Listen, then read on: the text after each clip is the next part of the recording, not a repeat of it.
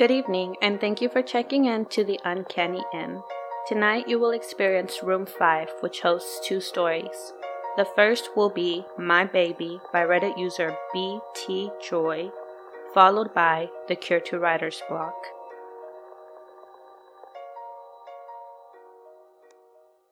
What I gave birth to wasn't a baby.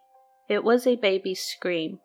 I felt it, the scream, as it passed through my body in a bloody track, leaving wounds for the doctors to stitch.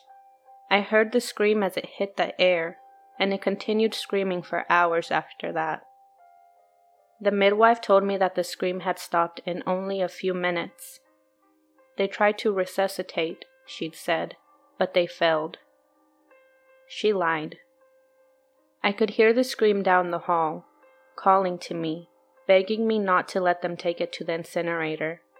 I remember the agony in the folds of my privates as I escaped the hospital with the scream screaming inside the duffel bag. The call went out to law enforcement nationwide. Arkansas woman, 37, stabbed nurse in throat, absconded with dead baby. Approach with maximum caution. Another lie. I stabbed the nurse, that's true. But I never absconded with a dead baby. I absconded with the baby's scream. The rest of the tissue surrounding the scream, the eyes, the nose, the lips, the arms and legs, was all just a synthetic case that the hospital or the government had made to contain the scream.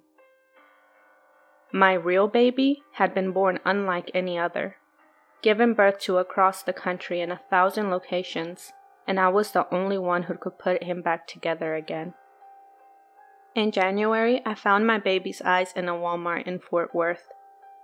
The body through which they had passed, the one that thought it was their mother, was pushing them in a cart. It only took the slightest misdirection, setting off the fire alarm, and I was able to get the piece of wetware out of my booster seat, out of the store, and into the pickup truck. We lived together for weeks, me and my baby's eyes, shining green inside that robot body. The scream had begun to rot by this point, so it was the perfect time. I peeled off the skin and cut away the muscle from the scream, like it was a rotisserie chicken. I used the food processor to blend and blend again until the scream, still screaming, was nothing but a red paste. I fed my baby's scream to my baby's eyes. My baby's eyes ate my baby's scream, gurgling and laughing. Now the synthetic thing I carry with me in the pickup is more alive than before. Mostly it's still an automaton, but at least its scream and its eyes are real. Yesterday we drove clean out of Texas, through Oklahoma and into Colorado. We arrived in Trinidad just after dinner time, and we've been driving around residential plots for hours. My baby's scream is quiet, so not to draw attention. My baby's eyes look out just as I look out. Just a moment ago, we saw the shape of a baby through a house window. We all know its lips are my baby's lips.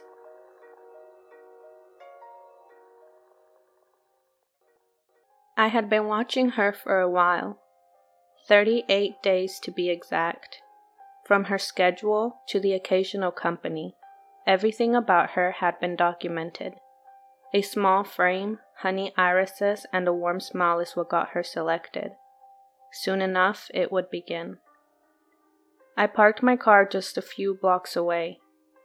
I stepped out in my jogging gear. I kept a slow and steady pace, as to not overexert myself. Double-checking no one was around, I casually detoured towards her empty house. While there, her garage door was rigged and the chosen window screen was carefully peeled back and loosely replaced. I now felt confident enough to make my move. That sacred night, I stationed my car in her garage. She never used it anymore, probably due to the fact that I had cut some wires ensuring you had to manually open and close its door, creating an inconvenience. This particular garage was an obvious add-on.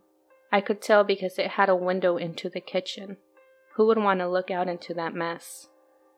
Nevertheless, the screen peels right off, and I used a screwdriver to pop the cheap frame off.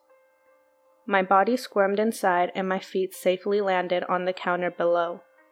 I hid and waited for the perfect time to strike. My determination really showed itself, sitting for hours in the opening of her bathroom door. She's home before midnight. I stayed put and waited for her to walk through the dark hallway. As she came closer, I heard a light switch click. She stopped and tried a couple more times. Nothing. Gee, I wonder how that happened. I jumped out with perfect timing. She fought back but stood no chance. The pre-soaked rag covered her mouth and nose before she could grasp what was happening. A small yelp left her mouth that reached no one's ears. No one who could come to her rescue, at least. Her nails released my layers of skin, her eyes twitched, and legs weakened, until she couldn't push through anymore. I drove her as a passenger in my trunk to my home. Our home now. This was roughly a 30-minute drive out of town. For some reason, I have always gravitated towards houses out in solitude. By the time I got home and popped my trunk open, she was already recovering. I let her out and she tried to run. Thank the heavens she was not all there. Her run was sloppy and led more of a zigzag pattern than anything. Without much effort, I caught up to her. She wiggled like a worm, but I dragged her to the ground, constricted her with my legs, and placed my hands around her throat. Careful as to only warrant a blackout and not death. We were nowhere near done yet. Joey takes another steaming sip of coffee from his mug. He reviews his work. It's still not good enough, but what's missing? Paragraph upon paragraph he edits, adds, deletes, repeats. He removes his glasses and runs his hands down his face. If she could just stay quiet, he could think more clearly. His fingers massaged his temples in an attempt to disperse patience through his mind. Joey glances over at the young girl. She pleads with her watery and swollen eyes, asking to be spared with her muffled pouts. Almost as if she knows once his intro is perfected, they'll have to move on to the next step. The next chapter, if you will. Chains rattle as she gives a weak jerk. A half-smile smears across his face, taking great pride into the ingenious idea he had to obtain great detail through a real-life experience. After 6 years, Joey will finally have a novel worthy enough to share with the world. Feeling done with his progress for the day, he turns off his monitor and heads out of the basement, making sure to lock the door behind him. That wraps up our spooks for the day. I hope that you enjoyed. Thank you so much for stopping by, but before you go, I am more than happy to announce that I have created an Uncanny Inn community on Reddit. Join the subreddit to post your stories or artwork on there, or you can still email me at uncannyin@gmail.com. Last but not least, if you're enjoying my readings and stories, don't forget to give me a follow.